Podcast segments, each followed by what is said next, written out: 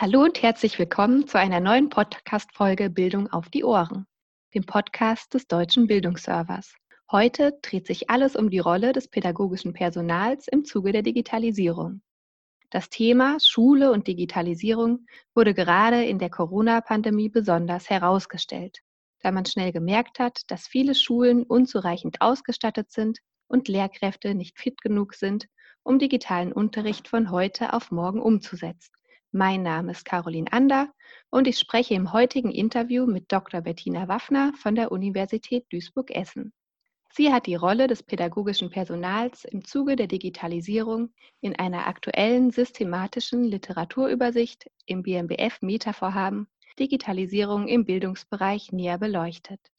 Frau Waffner, welche Erkenntnisse haben Sie in der Übersicht gewonnen und gab es besonders überraschende Befunde? Ja, herzlichen Dank für die Möglichkeit, hier über das Dossier oder das Review zu sprechen. Für mich war insbesondere die internationale Forschung sehr interessant, denn in Deutschland haben wir wenige empirische Befunde über die Frage, wie, wofür und mit welchem Erfolg digitale Medien in der Unterrichtspraxis eingesetzt werden. Und dabei wurde sehr deutlich, dass die Bereitstellung von Technik und Schulungen zur Bedienung der Technik keinesfalls ausreicht, um digitale Medien erfolgreich in die Unterrichtspraxis zu integrieren. Das hat mich nicht überrascht, denn wir wissen aus Berichten aus Schulen häufig, dass eine bestimmte Technik, wie zum Beispiel interaktive Whiteboards, angeschafft werden, ähm, die dann aber nicht oder nur sehr eingeschränkt genutzt werden.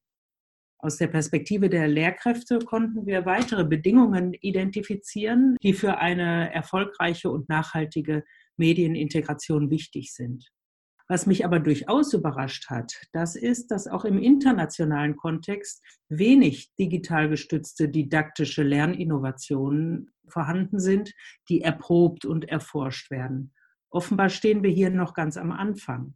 Was allerdings durchaus festzustellen ist, ist, dass eine konstruktivistische pädagogische Grundhaltung, die Lernenden zentriert auf die Förderung selbstgesteuerten Lernens und einem Unterricht basiert, der Problemlösungsorientierung und Kreativität in den Mittelpunkt stellt. Und das hat einen signifikanten Einfluss auf das Ausprobieren digital gestützter Lerninnovationen. Und wie war Ihr Vorgehen, um selbst einen guten Überblick über die relevante Literatur zu erhalten? Immerhin haben Sie ja eine hohe Anzahl an passender Literatur für den Bereich Schule in der Suche identifiziert. Ja, in der Tat hatten wir über 3000 Titel recherchiert, die sich in diesem Themenfeld bewegen. Ich habe mich dann ausschließlich auf wissenschaftliche Zeitschriftenartikel fokussiert, in denen ja die aktuelle wissenschaftliche Debatte sehr gut abgebildet ist. Und außerdem habe ich die Titel ausgeschlossen, die den wissenschaftlichen Gütekriterien nicht entsprachen oder thematisch an den Forschungsfragen vorbeigingen. Insbesondere im deutschen Kontext gibt es sehr viele Erfahrungsberichte, die eben keine wissenschaftliche Forschung sind. Und das Review umfasst jetzt letztendlich 125 Titel, die in diese Forschungssynthese eingeflossen sind. Ja, das ist immer noch eine ganze Menge. Und haben Sie auch Faktoren gefunden, damit Lehrer und Lehrerinnen gute digitale Lehre anbieten können? Geben die analysierten Studien darüber Aufschluss? Ja, ich denke, dass sich zwei entscheidende Aspekte nennen lassen. Insbesondere die internationale Forschung zeigt, dass die Möglichkeit, kontinuierlich Erfahrungen mit dem Einsatz neuer Technik und Programmen und das Ausprobieren entscheidend wichtig sind. Dann braucht es Zeit und verschiedene Netzwerke, sich über diese Erfahrungen auszutauschen. Und ein anderer Punkt ist die Unterstützung sowohl in Form eines technischen und administrativen Supports als auch in Form von Hospitation und einer gemeinsamen Reflexion der Unterrichtspraxis. Was Lehrkräfte ausmacht, die ihr Fach gut vermitteln können, ist eine kompetente Verknüpfung von Fachwissen und pädagogischem Wissen. Und nun kommt eine weitere Komponente hier hinzu, nämlich das technologische Wissen. Auch das bedarf einer Verknüpfung mit dem Fachwissen und mit dem pädagogischen Wissen, damit digital gestützte didaktische Unterrichtsformate entstehen können.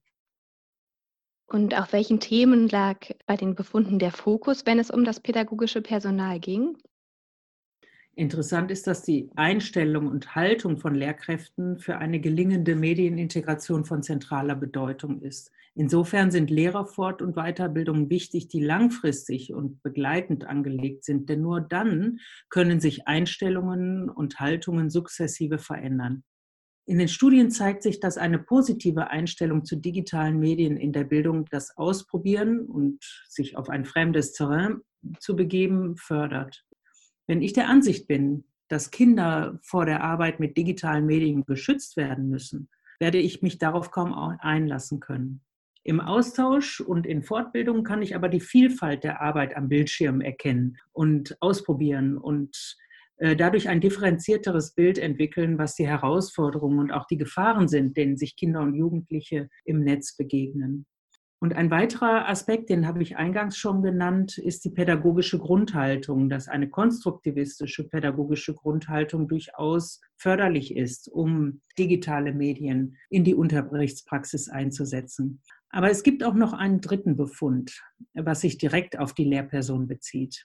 Nämlich je ausgeprägter das Selbstwirksamkeitsempfinden und das Selbstbewusstsein im Umgang mit digitalen Medien ist, desto wahrscheinlicher ist es, dass digitale Medien auch in die Unterrichtspraxis eingesetzt werden. Hier gibt es also im Grunde einen Teufelskreis, denn je häufiger ich digitale Medien nutze, desto ausgeprägter ist auch mein souveräner Umgang damit. Und je seltener ich sie nutze, desto größer ist meine Unsicherheit.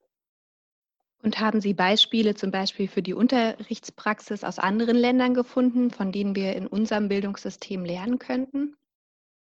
es ist ja definitiv nicht so, dass in anderen Ländern alles perfekt läuft. Aber mir scheint es ein wichtiger Aspekt zu sein, dass der Handlungsspielraum in einer Schule, der auch in Deutschland trotz ministerialer Vorgaben vorhanden ist, sinnvoll ausgenutzt wird.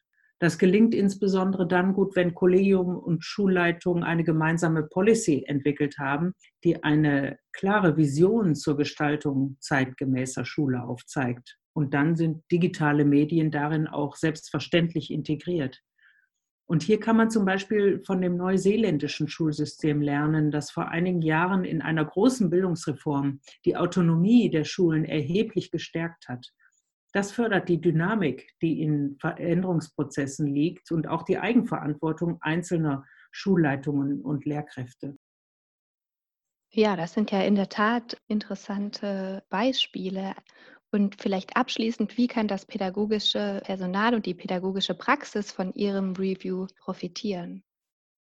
Ja, ich denke, Forschung ist da besonders wichtig. Insbesondere zwei Ergebnisse aus dieser Forschungssynthese sind für die Bildungspraxis, aber auch für die Bildungspolitik und die Bildungsadministration wichtig.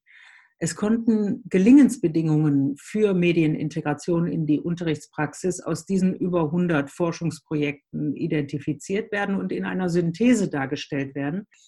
Und das sind wichtige Impulse dafür, was benötigt wird.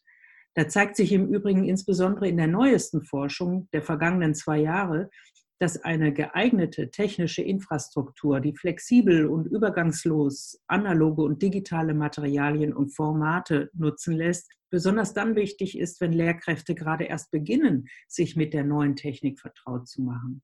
Eine gute Infrastruktur, also anwenderfreundliche, miteinander kompatible Geräte und ein leistungsstarkes WLAN-Netz steigern die Motivation und den Spaß, sich auch mit der Technik vertraut zu machen. Und tatsächlich hat auch eine 1 zu 1 Ausstattung der Schülerinnen und Schüler einen signifikant positiven Einfluss auf die Nutzungshäufigkeiten und die Kompetenzen von Lehrkräften. Aber neben der technischen Ausstattung gibt es noch zehn weitere Gelingensbedingungen, die hier wichtig sind. Und ein zweiter Aspekt ist die Konzeption und Integration von Lehrkräftenfortbildungen in den beruflichen Alltag. Traditionelle Fortbildungen, die in Präsenz einmalig stattfinden, sind wenig hilfreich in Veränderungsprozessen. Wichtig ist in diesem Kontext, dass erstens fachliche und pädagogisch-didaktische Ideen in konkrete digital gestützte Anwendungen für den Unterricht übersetzt werden, dass zweitens Lehrkräfte neue Konzepte nicht nur beschreiben, sondern in der Praxis anwenden, dass drittens kompetente Akteure in den Prozess mit eingebunden werden, die Unterrichtspraxis evaluieren und Feedback geben und viertens Unterstützungsmöglichkeiten angeboten werden, sowie Raum zu kollaborativer Arbeit geschaffen werden. Das kann durchaus auch digital gestützt und unter Einbezug sozialer Netzwerke geschehen. Das Twitter-Lehrerzimmer zum Beispiel in Deutschland ist ein gutes Beispiel dafür. Und ich freue mich auch sehr, dass ich bereits einige Anfragen aus Landesministerien habe, gemeinsam auf dieser Basis über neue Konzepte für Fortbildungen zum Beispiel nachzudenken. Ja, wunderbar. Vielen Dank für den interessanten und umfangreichen Einblick in das Dossier und auch Ihre zukünftige Arbeit in diesem Bereich. Und dann freue ich mich schon auf den zweiten Band der Reihe Bildung im digitalen Wandel, in dem Sie sich der Frage der Organisationsentwicklung im Zuge der Digitalisierung widmen werden. Dann schönen Tag und bis bald. Ja, herzlichen Dank.